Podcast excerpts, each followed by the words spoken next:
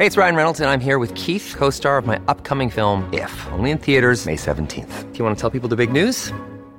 All right, I'll do it. Sign up now and you'll get unlimited for $15 a month and 6 months of Paramount Plus Essential Plan on us. MintMobile.com/switch. Upfront payment of $45 equivalent to $15 per month. Unlimited over 40 gigabytes per month. Face lower speeds. Videos at 480p. Active Mint customers by 531.24 get 6 months of Paramount Plus Essential Plan. Auto renews after 6 months. Offer ends May 31st, 2024. Separate Paramount Plus registration required. Terms and conditions apply if rated PG. This episode is brought to you by La Quinta by Wyndham. Your work can take you all over the place, like Texas. You've never been, but it's going to be great because you're staying at La Quinta by Wyndham. Their free Bright Side breakfast will give you energy for the day ahead. And after, you can unwind using their free high-speed Wi-Fi. Tonight, La Quinta. Tomorrow, you shine. Book your stay today at LQ.com. Look, Bumble knows you're exhausted by dating. All the, must not take yourself too seriously, and 6'1" since that matters, and what do I even say other than, hey? Well, that's why they're introducing an all-new Bumble, with exciting features to make compatibility easier, starting the chat better, and dating safer. They've changed, so you don't have to. Download the new Bumble now.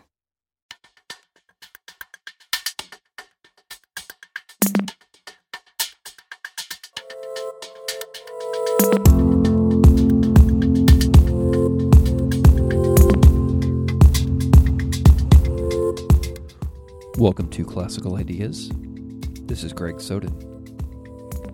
Can you think back to your own schooling, to the times you were sitting in a class, listening to a teacher talk about a topic, and simultaneously felt you were missing basic details, preventing you from grasping the point of the lesson?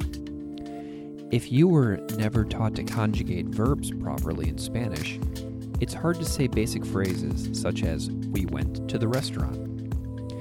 If you wanted to become an amazing guitarist, but your music teacher didn't go through major-minor scales with you, there would be a piece of the puzzle missing. In school, I had this experience a lot. I sat in a lot of history classes in high school and college where the teaching in a bunch of topics was just simply beyond me. I lacked basic understandings of who, where, what, why, when, which prevented me from grasping the bigger picture of far too many college lectures. I have since come to believe that the entirety of life is for learning, and if we don't know something, it's fully acceptable to admit it and learn about it if you want to, even at age 35, 55, or 85. Today is an exciting episode for me because it is about a history topic that I essentially didn't understand in school at all or at university. The topic is Byzantium, and my guest is Dr. Anthony Kaldellis. Anthony Kaldellis is professor and chair of the Department of Classics at The Ohio State University. He is the author of many books, including The Christian Parthenon, Hellenism in Byzantium, and The Byzantine Republic. The focus of today's conversation is his latest book, Roman Land, Ethnicity and Empire in Byzantium, out now from Harvard University Press. We talk about where Byzantium was located, who lived there, how people in Byzantium viewed themselves racially and ethnically, the origin of the term Byzantine, the nitty-gritty of how ancient and medieval societies work, and the future of the academic field of Byzantine studies. As always, if you like this show, you can find me on Twitter at classical_ideas, on Facebook at facebook.com/classical ideas podcast, or you can support the show financially on Patreon at patreon.com/classical ideas podcast. It was a real treat to have Dr. Kaldellis on the show, and I hope you enjoy our conversation on Byzantium and the fantastic new book, Roman Land, Ethnicity and Empire in Byzantium.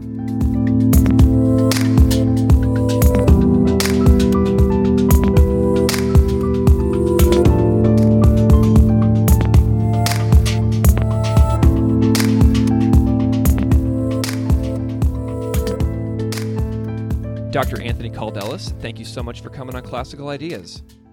Thank you for having me, Greg. Can you just spend a moment and kind of introduce yourself to the audience, however you see fit?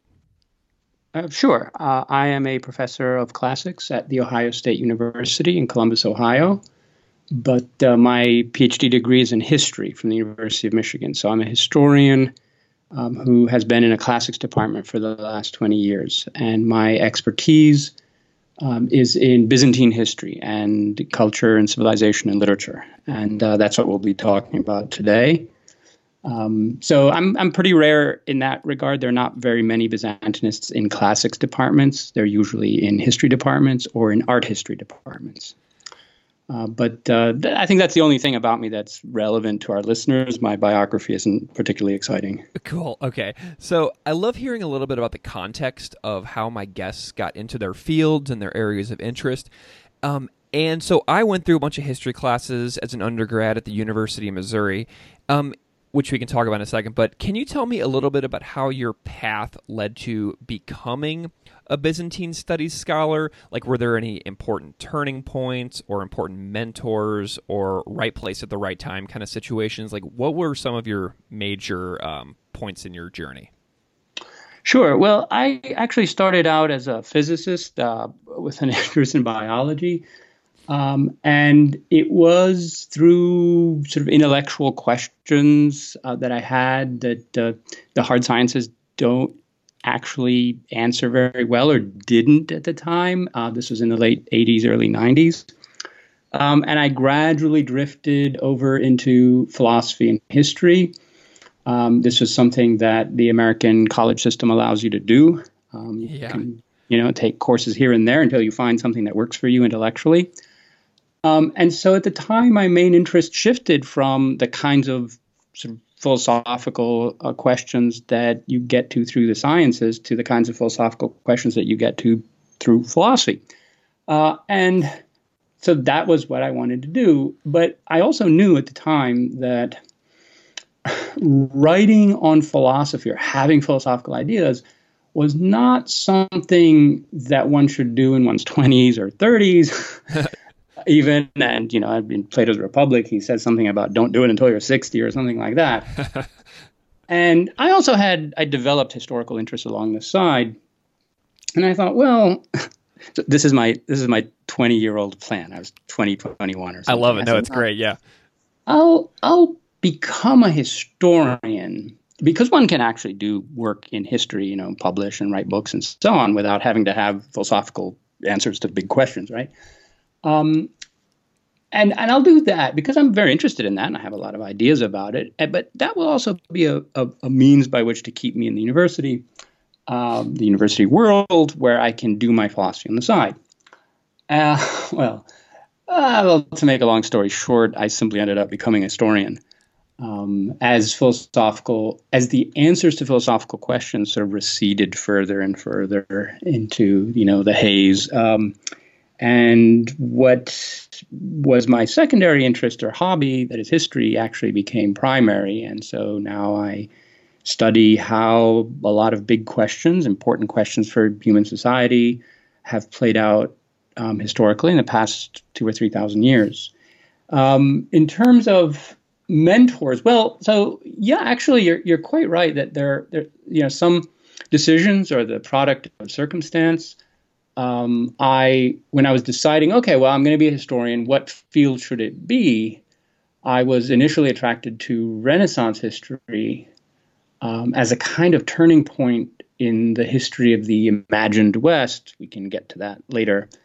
And it was in part because I had a wonderful professor, this was at Michigan, Marvin Becker, historian of the Italian Renaissance, who lectured on it as if he had lived there and knew these people, and he was wonderful. But he was in his 80s and almost blind and was not taking on more students.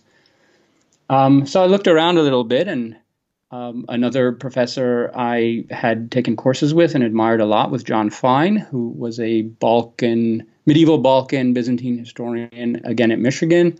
He was an absolutely wonderful person. And so I thought, I might as well work with him.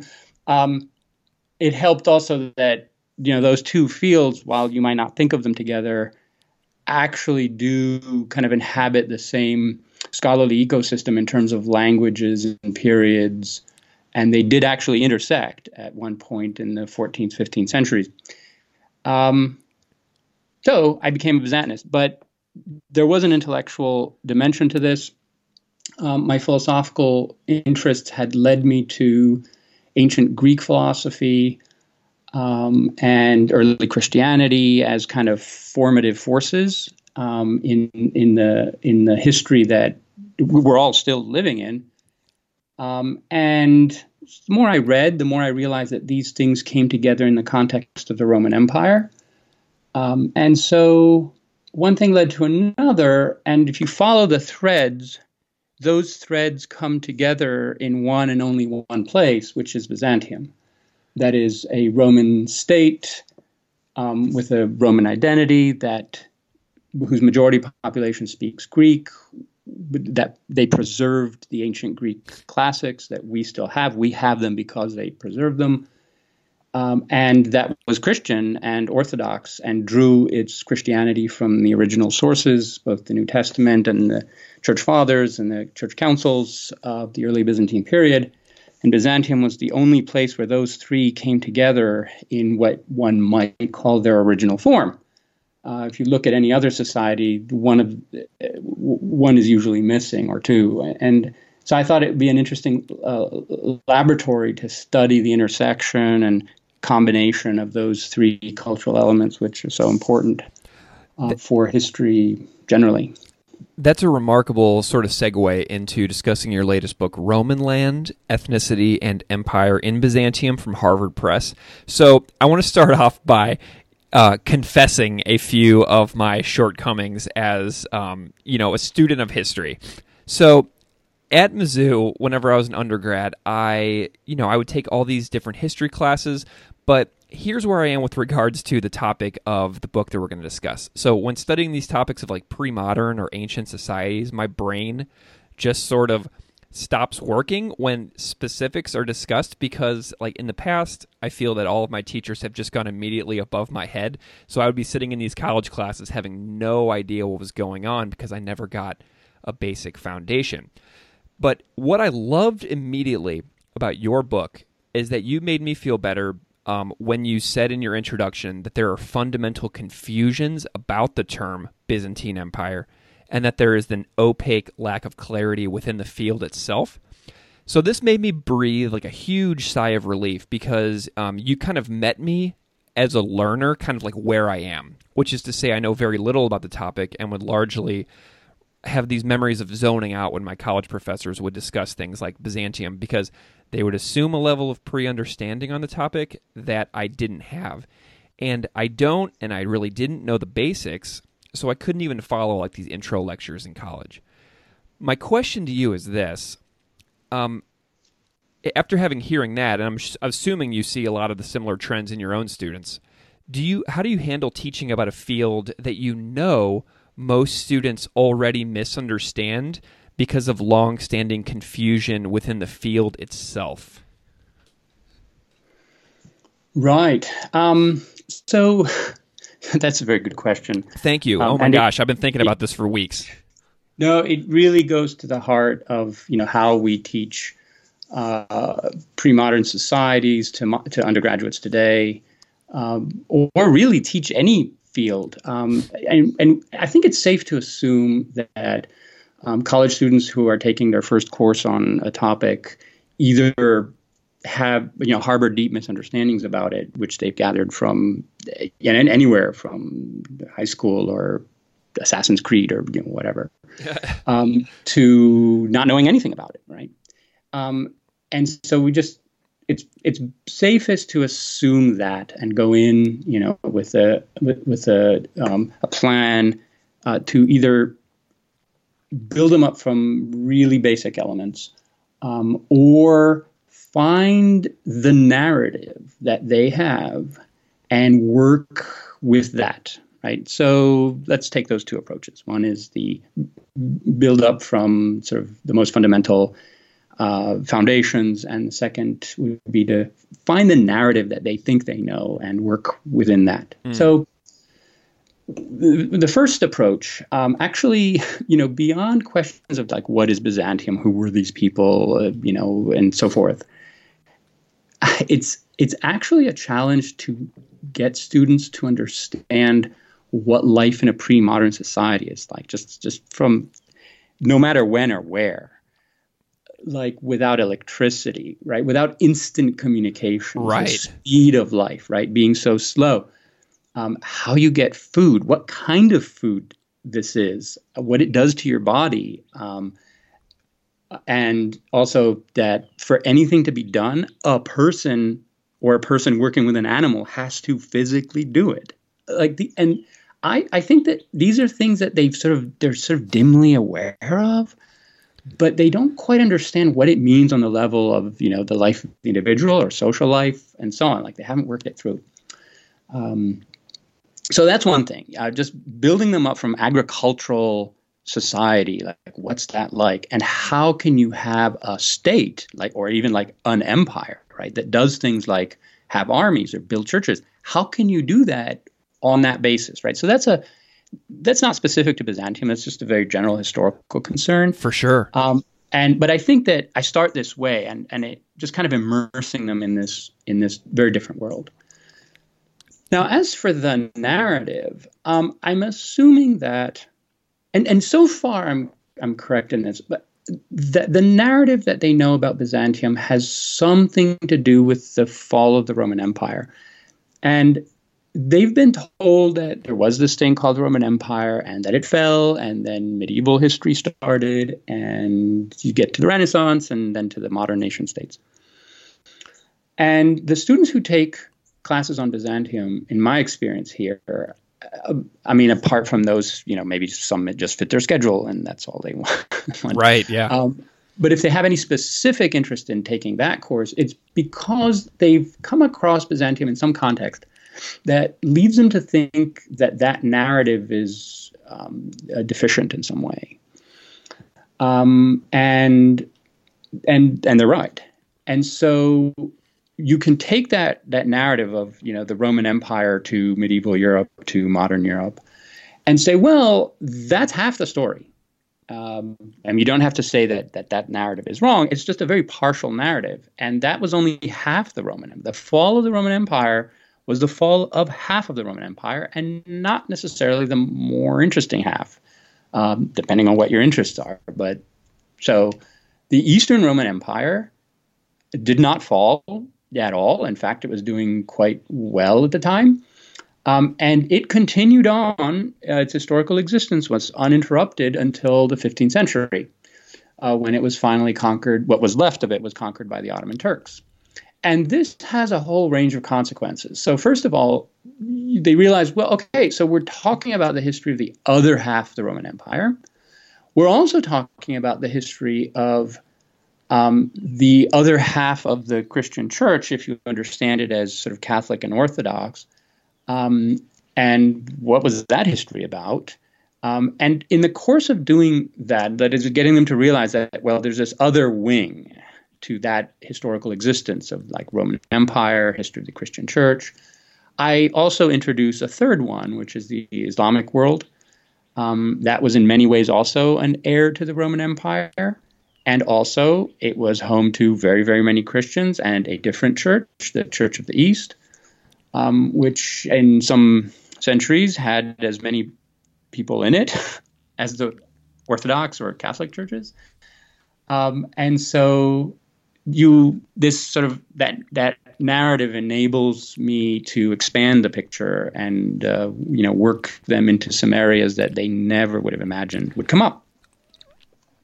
So Byzantium is situated in this narrative right in the middle. Yeah. I want it, right?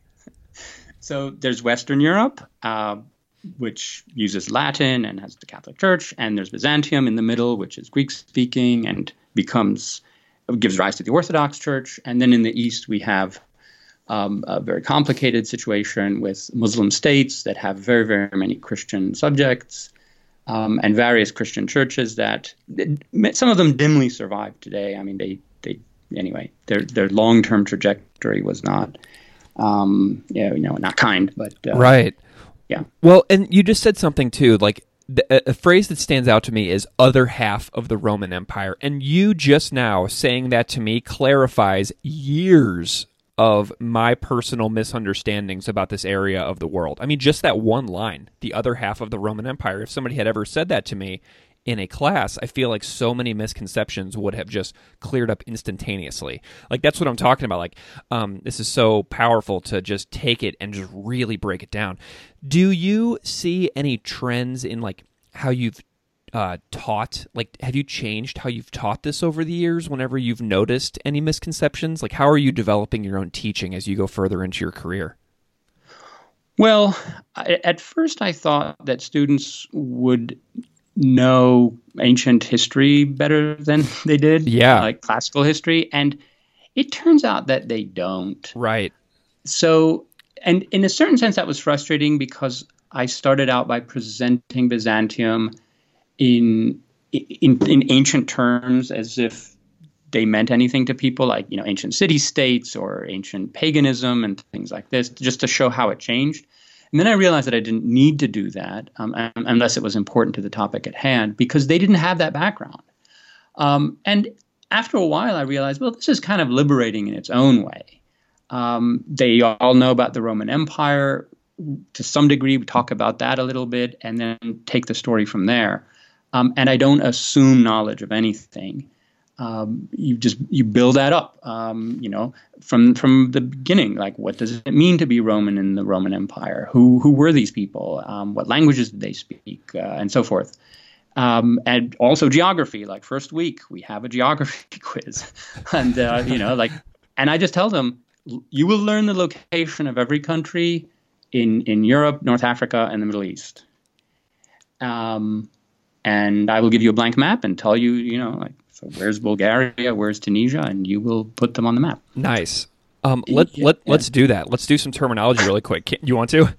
Sure. Awesome. Okay, so really quick, because I'd imagine that a lot of people who are listening to this have no idea what Byzantium is. Honestly, I truly think this. And so, can you list the modern countries that currently make up what was the Byzantine? Oh, sure. So the Byzantine Empire, as I said, was just the direct continuation of the Eastern Roman Empire, and it lasted in this phase for about 1,000 years. And it tended over time to become smaller. So the modern countries that it encompassed diminished over time.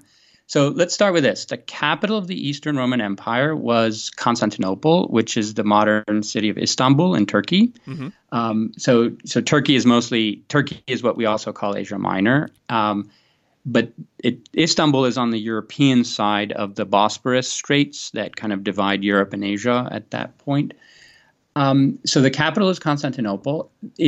Originally, so let's say like in the 5th century, the Eastern Roman Empire included all of the countries from, let's say, roughly the former Yugoslavia, so Greece, Bulgaria, Turkey, and then down Syria, Lebanon, Israel, Jordan, Egypt, that arc, right? That whole arc, the whole Eastern Mediterranean, all around. And it expanded and contracted over time. In the middle Byzantine period, so roughly from the 7th to the 12th century, so this is after the Islamic conquests of the 7th century, so Arabs and Muslims come along and they take away sort of Syria, Egypt, leaving Byzantium as only a smaller Balkan state, so parts of Greece. Later they reconquered Bulgaria, and the core of it was Asia Minor, modern Turkey. So that was the real base. And it then expanded a little bit again to include most of the Southern Balkans. So most countries south of the Danube, again, the former Yugoslavia are parts of it, Albania, Bulgaria, Greece, and Turkey. So that's the core. And then it shrank again from there down to just Constantinople and a few islands and the Peloponnese in Greece, when it was conquered by the Ottoman Turks in the 15th century. So that's the geographical environment. Awesome. Okay, so what is the scholarly accepted consensus for dates of existence? Like, when does this begin? When does this end? The beginning is very contentious and arbitrary. It's not that contentious. It's so arbitrary. We all know it's arbitrary. Gotcha. So, you know, historians just say, well, I'm just going to begin my story and yeah. So there are a number of points that you could say. Some historians prefer the foundation of Constantinople. This was by the Emperor Constantine, the first Christian emperor. And he created this city. It was dedicated on 11th of May, 330. So you could pick that date. Mm-hmm. But I mean, this is just an emperor within an existing Roman Empire just creating a new city. It's not like some major rupture or anything. Sometimes people pick historians will sometimes choose the fall of the Western Empire, whenever that was, maybe sometime in the 5th century. Others will simply start with the Islamic conquest of the 7th century and say, well, I'm going to talk about the reduced Roman Empire, like to the Balkans and Asia Minor after the 7th century. So that's probably the latest beginning point. So you have to realize that these are all very arbitrary because it's just the continuous existence of the Roman state. Yeah. You know, historians are just picking dates to start that suit their, you know, research interests. The end is a bit clearer, which is the, you know, 1453 in May when the Ottomans take the capital. Now, there were still some outposts of the empire left, which the Turks, you know, mopped up after that. But, you know, by the 1460s, most of those had fallen. So at that point, we are no longer dealing with, there is no Roman polity. It had come to an end. Now, its former subjects lived on, right, under the Ottoman Empire that continued to be called Romans down to the 19th, even early 20th century. So at that point, it just becomes a different history. It's the history of – it would be the history of a group in the Ottoman Empire, but it's not written that way. So Byzantinists generally go down to the 15th century. Gotcha. Okay, so the subject of Roman land mentions the word ethnicities, and you were just kind of bringing that topic into play just now. I'm curious about who the ethnic minorities were that lived within the Byzantine. Like, who are the minority population? Because then we'll get into the majority population, and then we'll kind of springboard from there. Sure. So let's just work with the Middle Byzantine period. So roughly 7th to 12th centuries, because it's a bit more compact. The earlier period is, you know, that includes Egypt and Syria. That's much more complicated. We Right. can do that if you want. But the book really focuses on the Middle Byzantine period. And the ethnicities are those that are named in the sources. So especially in the Greek sources, which are the majority of our sources for Byzantium. And they would include groups such as Jews, Armenians, Slavs, Bulgarians, Arabs, Turks, and various other groups that no longer exist, Goths, and so forth. There were groups of Iranians that entered the empire. So, and these are named in the sources. They're not hard to find. There's nothing mysterious about it. So basically, you know, the groups that you would expect given the geographical location of the empire and the current countries that are there. Yeah. Okay. So now the majority is something that, which is the premise of the book, which also kind of took me by surprise whenever I started getting into this text because, you know, it's just not something we would think about today. So can you tell me a little bit about the ethnic majority that lived in this Middle Byzantine period? Because this is just super fascinating and I think brand new to so many people. Sure. Well, this is the rub, right? This is where it gets controversial. If you look at the sources, whether Greek sources or the Arabic sources, talking about Byzantium at the time, you would have no doubt about who the majority population of the empire was, what they called themselves, and what they thought they were. They were Romans. They're called Romans in Greek, Romae. They're called Romans in Arabic, Rum. They wrote about themselves that way. They talked about their state that way. And they made crucial ethnic distinctions between themselves and the ethnic minorities that we just mentioned. So they'll say, Romans and Armenians, or Romans and Turks, or Romans and Albanians, or whatever, as if those were different groups. So, for example, sometimes they would both. So the imperial armies would have Romans, but they would also have some Bulgarians, and so they would be sometimes mentioned differently, which indicates social perceptions of difference. Now, this fact is not ambiguous. It's not like you have to pull up some obscure esoteric text to find mention of Romans as the majority population of Byzantium. It's all over the place. There's tens of thousands of references to it. The question really is, why have we not taken that at face value? That's the real question.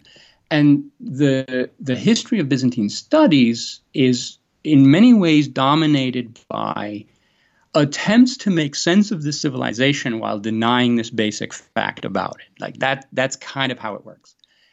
And this is a difficult thing to do, by the way. In other words, if you're going to write the history of civilization and you have to work around what the people who lived in it said they were and thought they were and how they imagined their place in the world, that takes some sophistication to do. Yes.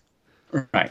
So there's a long history of trying to come up with alternative ways to describe it that basically deny what it itself is saying.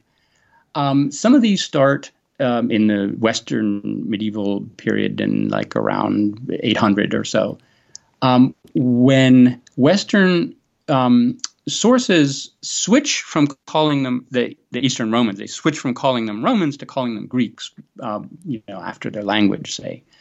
And thereafter in the West, Greek was the dominant term for referring to the Eastern Romans. Now, in some cases, this was just banal. I mean, in the same way that we call Germans Germans, but they don't call themselves that, and you can call them Deutsch or Alemanni or whatever, but they all mean the same thing, right? So in some contexts, the Greek label does mean that, but that wasn't its function or intent. Its intent was specifically to deny that the Eastern Romans were Romans, because the Western sources said so. I mean, you're not Romans, you're Greek. And that continued down to the 19th century. So the dominant perception in the West of Byzantium was that it was Greek and specifically not Roman. And there were reasons for why that was done, and they're ideological reasons. In other words, there were institutions and people in the West, the German emperors, for example, or the papacy, that wanted to appropriate the label Roman and all the legacy that went with it, that justified having empires or exerting authority or issuing laws for themselves, and to deny it to the Eastern Empire.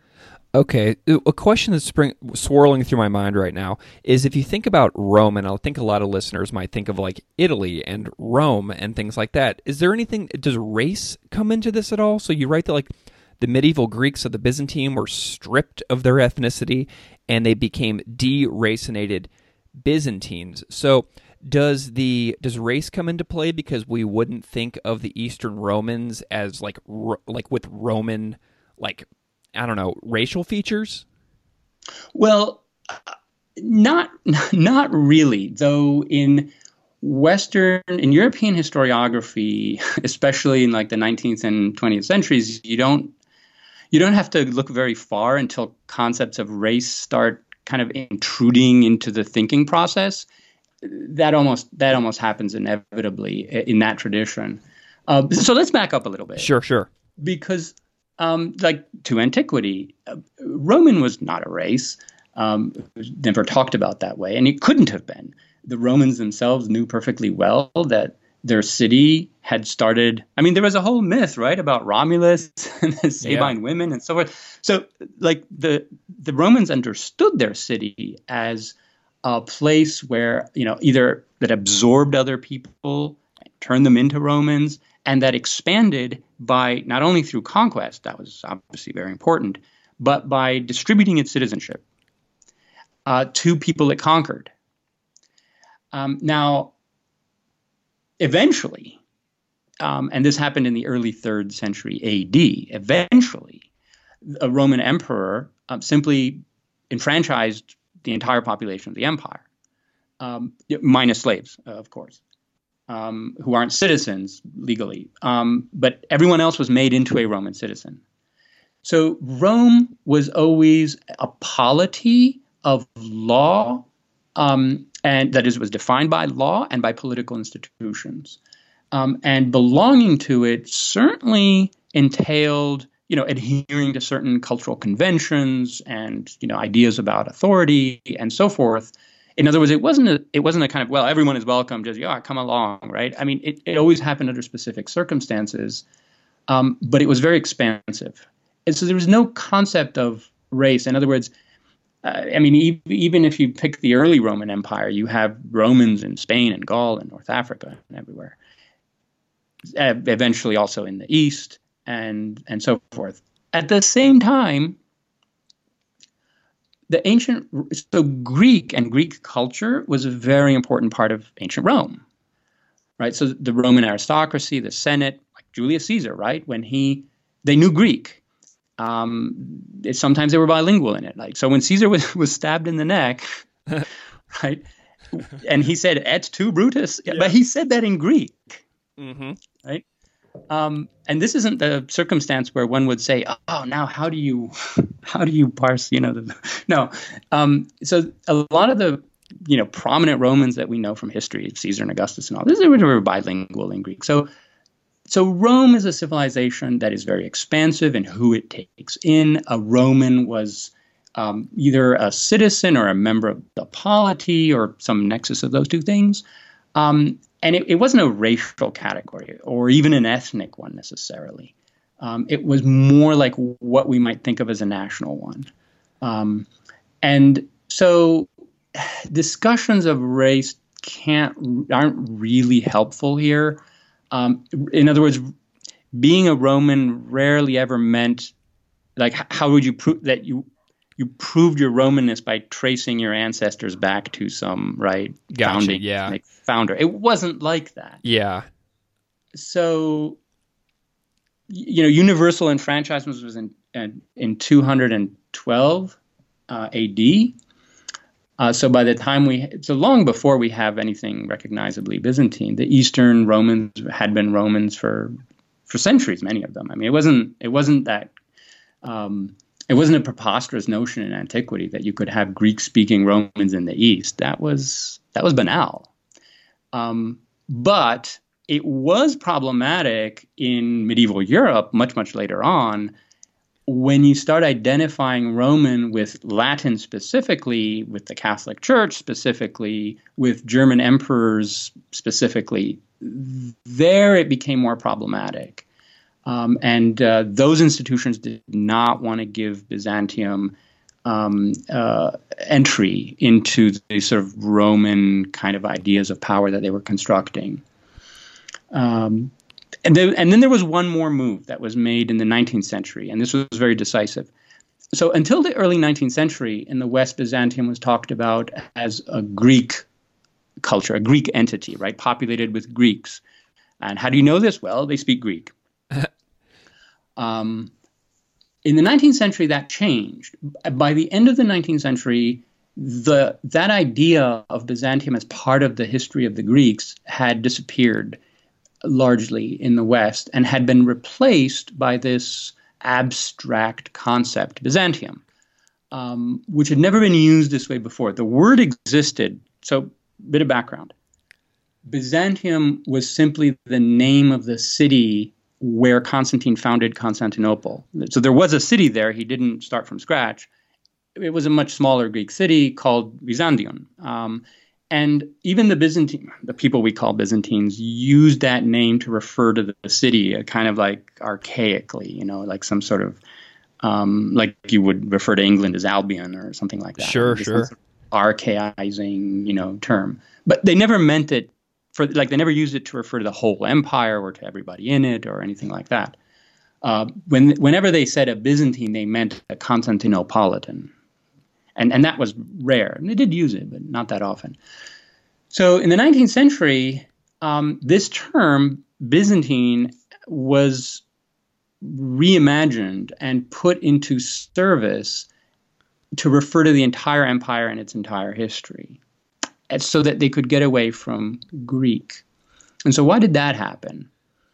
Well, that has to do with the history of the 19th century, and specifically you have the creation of a modern Greek state that rebelled against the Ottoman Empire.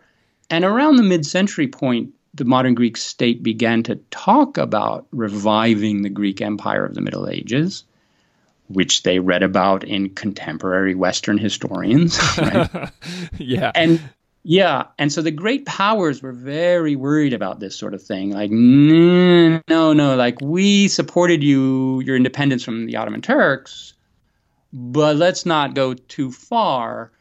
And at the same time, there was widespread Russophobia in Europe. There's a fear of Russia, the Russian Empire. And the fear was that all this talk about a Greek empire was just basically, it was a Russian surrogate. Like, the Russians were instigating the Greeks because they were both Orthodox and, they were out, how they hang together apparently or something like that. And that this Greek empire would be nothing but a Russian proxy. And so the idea of talking about the empire of the Greeks suddenly became very toxic in the West. And so it was dropped. But now, so now this leaves you with a dilemma.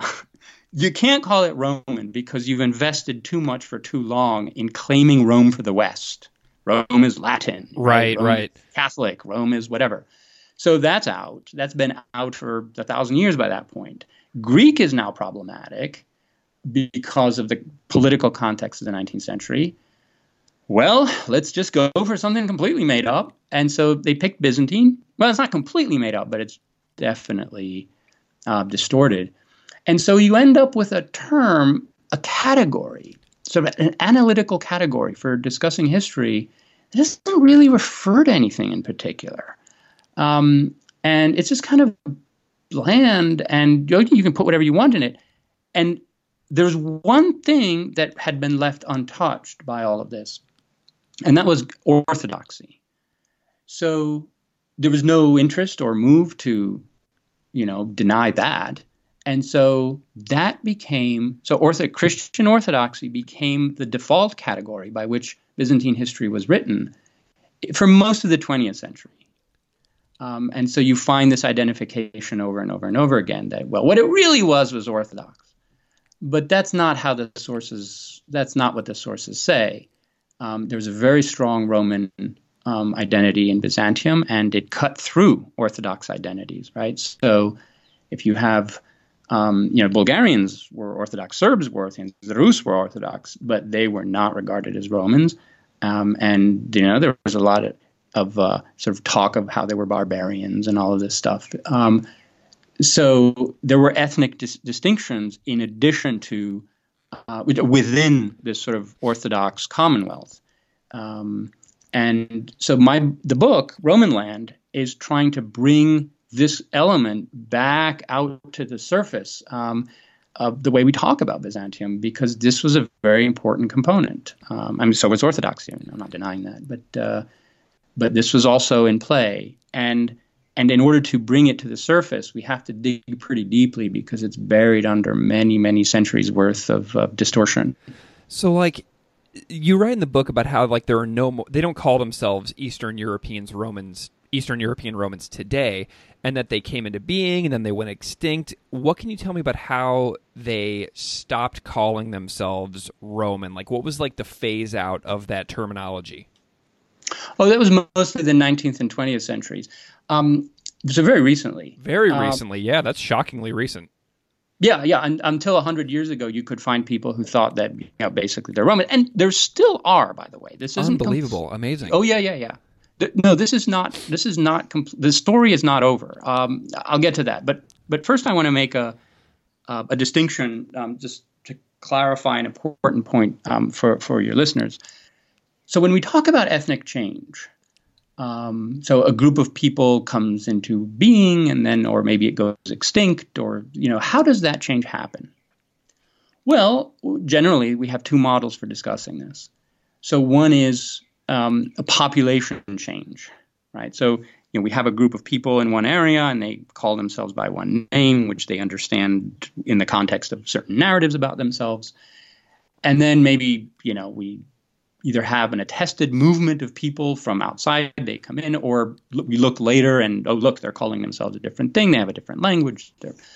And we think, well, you know, maybe a different group of people came in and, you know, brought with them a different identity, a different language, you know, whatever. So population movement is one way in which ethnic change can happen. Another is that the conceptions of who the of what the group is and their narratives and their names change from within over time. And this happens very often. It happens under a number of different circumstances. This is certainly easy for Americans to understand, this being a country that can, you know, absorb foreigners with specific ethnicities. And over time, like 2-3 generations, sometimes less, sometimes more, turn them into, or to absorb them into a broader polity. Wherein their previous ethnic identities might not even be remembered, or be remembered, sentimentally or emotionally or whatever. Now, that happens within, there's certain parameters within which that happens. So, for example, we all know about how, like, Greeks and Italians and Eastern Europeans and so forth, 100 years ago when they came to the U.S., were not considered white. Right. Yeah, exactly. Yeah. And today their descendants are, right? Yeah. I would be one of them. Yes. I mean, I think most Americans by this point. Absolutely. Okay. So, you know, if any of our listeners belongs to such a group, and think about the history of the past 3 or 4 generations and see how that happens. There are processes of assimilation, where you come to identify with a new narrative, a new label, and so forth. Now, as I said, that happens within certain parameters. So if you think about African Americans, that's a different story, right? That's where race comes into play.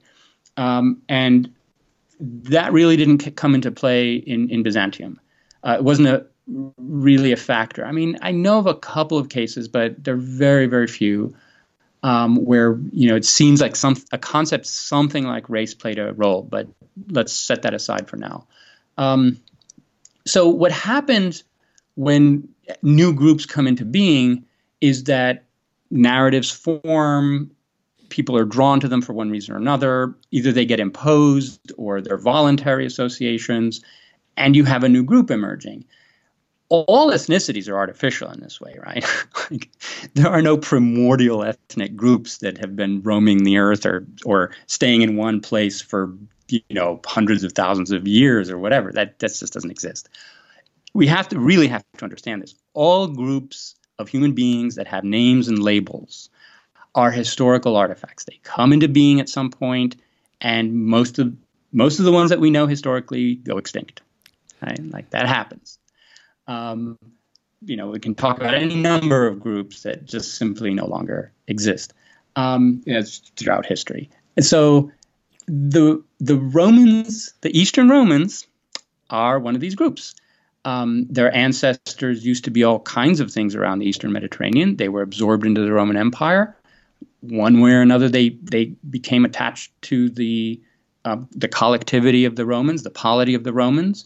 And especially in the Middle Byzantine period, when it was much more homogeneous, in other words, it was basically Greek-speaking, a specific version of Orthodox Christianity that we call Chalcedonian Christianity. In other words, they recognized the Council of Chalcedon, 451 AD, and they were all part of one state. This essentially became an ethnic group, right? In other words, those Romans were Romans by language, by religion, by custom, by their dress, by their polity, by, you know, all of the sorts of things that groups point to, when you ask them to, so show me what's distinctive about your ethnic group. And they even developed ideas about, being descended from the ancient Romans. So not from the ancient Greeks. I mean, this is interesting. Right. They lived in Greece, Some of them, they spoke Greek, but they didn't. Not until very, very late did they start experimenting with ideas of descent from the ancient Greeks. It is almost all Roman until that point. Gotcha. So, yeah, so this is what we might call a process of Romanogenesis. Right? Oh, great. I love this. Right? It's like, how do we take a population that's not Roman and make it Roman? Right? You know, it might take centuries, right? And it did. But it happened. Well, and yeah, and your discussion just now of modern examples really just kind of makes this visible in front of our very eyes in 2019 as well. Yes. Well, these are very these are very relevant questions, but you know they always are. I mean, I think all human societies that are in contact with others, you know, are engaged either in these kinds of processes of reciprocal influence, population movement, but you know, and that also gives rise to anxieties. So if suddenly if you used to be the dominant identity in a particular region, and now you are a subordinate minority, what do you do? Well, you know, you can either withdraw into yourself and try to, you know, preserve the smaller group, or you can reach with both hands for the dominant identity and change in order to have more power and influence. So Greeks in the Roman Empire, you can see them doing both things, but in the end, it's pretty clear which process won. They wanted to become Roman, and they did. And there was no real impediment to that, simply because they were from the East or spoke Greek. I mean, that wasn't a problem. Anyway, and the other end of this story is when this goes extinct. And it largely goes extinct in the 19th and 20th centuries. And this is when, well, so when the Greek Revolution happened, so here's the tricky part. In the West, these Eastern Romans were always called Greeks. So when some of them decided to rebel against the Ottoman Empire in 1821 and sought Western help, in fact, the Greek Revolution would have failed were it not for Western assistance, both state assistance and private assistance. Well, they couldn't very well go to their Western audiences and say, well, we Romans won independence from the Turks. That would have made no sense whatsoever in Paris and London and Columbus, Ohio. Well, no, Columbus, Ohio. Anyway, there were plenty of volunteers in the United States that went to fight in the Greek Revolutionary War. And, you know, think of the poet Byron and all of this. They were motivated by the idea of the descendants of the glorious ancient Greeks are trying to regain their freedom from barbarous despotism. Let's go help the Greeks. These are the glorious Greeks. And so in that context, it made absolutely no sense to try to insist on explaining, you know, what Roman means and all of that. And you really then have the emergence of a national Greek ideology that, you know, I mean, it obviously had precedence, and there were elements there that the leaders of the new state could use. But basically, they had to teach people that, nah, you're not really Romans, you're Greeks. And once you had a Greek state, then other people in the Ottoman Empire who shared the similar cultural profile, they spoke Greek, they were Chalcedonian Christians, and so forth, they started being called Greeks too. Though the Ottoman state continued to recognize them as Romans until it went extinct in 1922 or something. That's I'm amazed at how modern it is. Yeah, 1922. And there's still groups. So there's still groups of, you know, in the, well, I mean, Turkey, I mean, Istanbul a little bit, also in the Pontus area, who retain active memory, like their grandparents were Romans, and they know this, and they will talk about it, sometimes in Turkish, because that's their language now, sometimes in Greek. So yeah, it still exists, and that is, I mean, assuming that this is the last generation of those Romans, we are now, right, experiencing the fall of the Roman Empire. Oh my gosh, that's beautifully put. So I have a very simple question. Hopefully this doesn't sound strange, but so did the Romans of Byzantium, so their state, they call it Romania, meaning Roman land. Does this have anything to do with modern Romania at all in any way, or am I just like making this up? No, it does, but it's a parallel history. It's a different branch. Okay, cool. Okay, it's a different branch, kind of the same thing, but it's a different branch.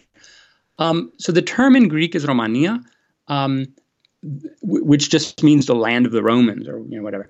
And this is first attested in 357 in a text by Bishop of Alexandria.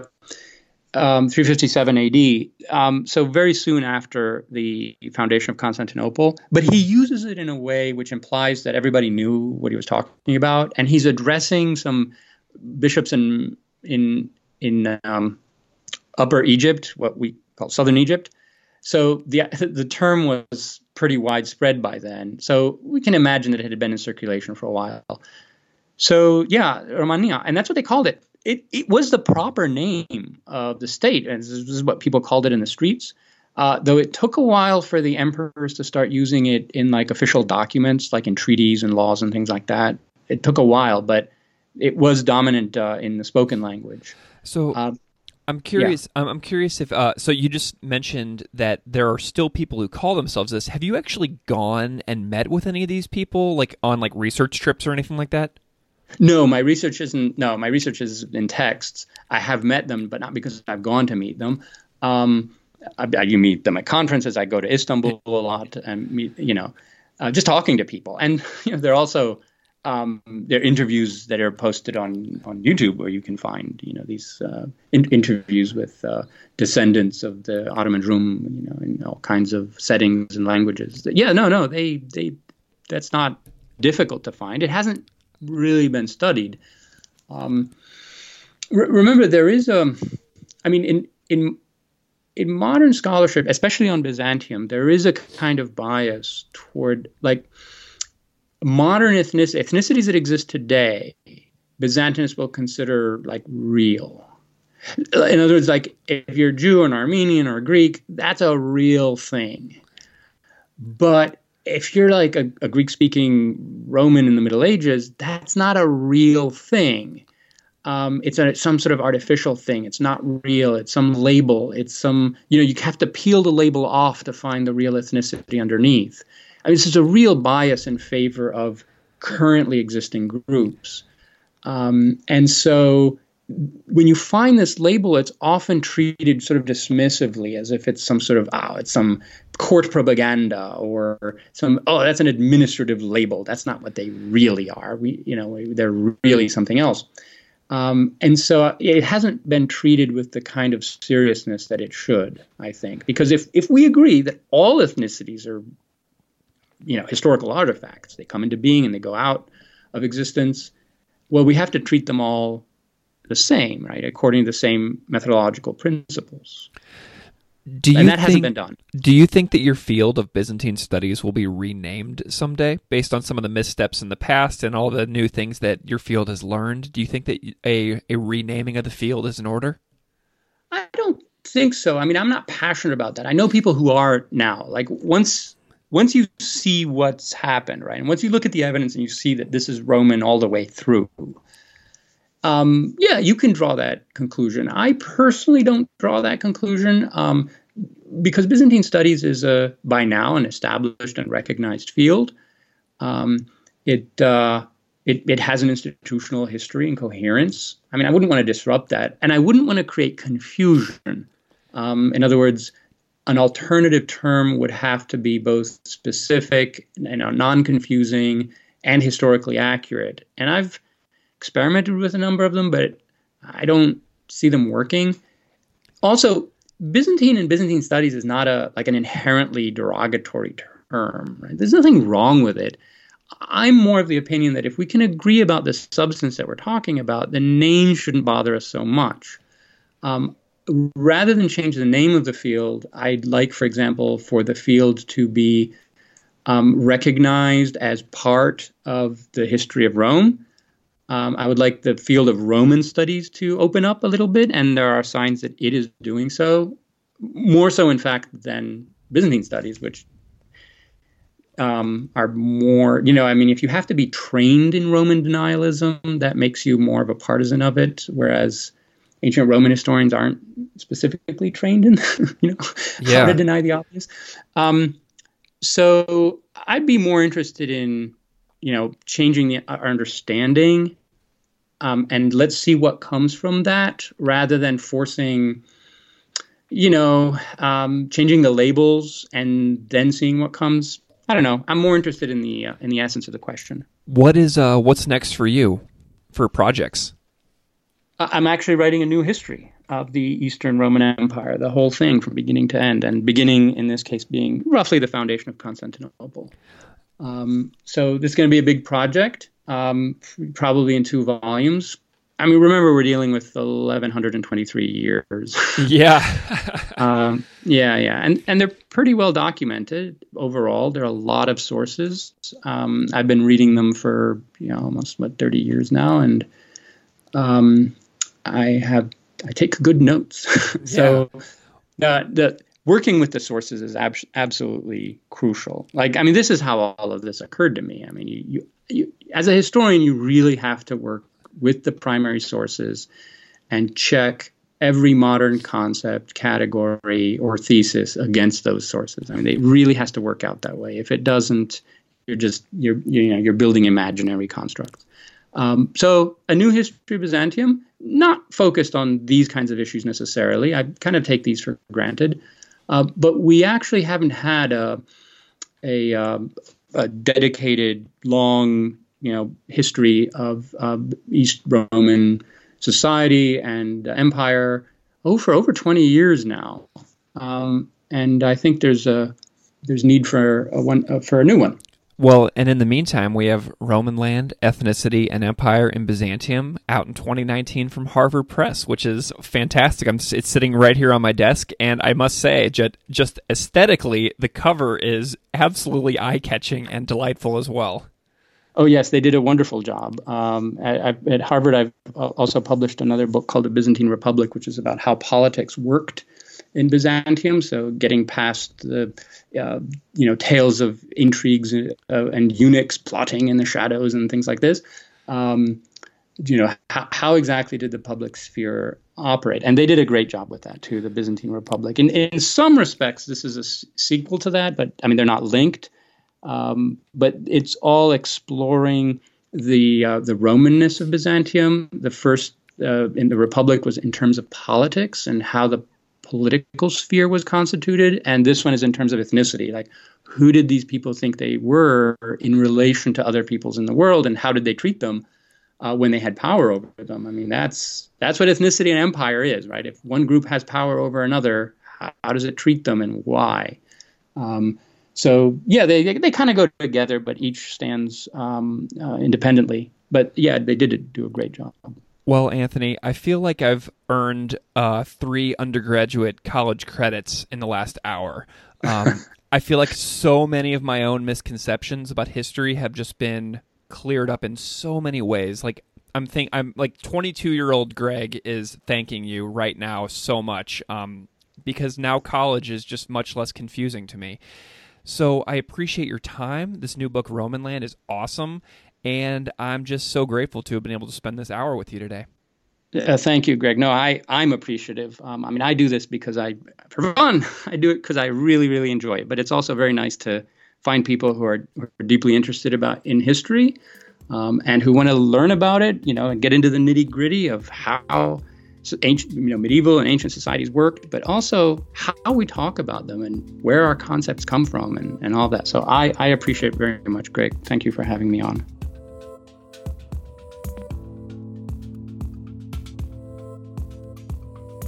Classical Ideas is produced by me, Greg Soden. Music on Classical Ideas is composed and performed by Derek Streiband. You can find his music at www.wearewarmmusic.com. If you like this show, please rate it on iTunes, Stitcher, or wherever you get your podcasts. You can email me at classicalideas@outlook.com. Or find me on Patreon at patreon.com/classicalideaspodcast. Thanks so much for listening.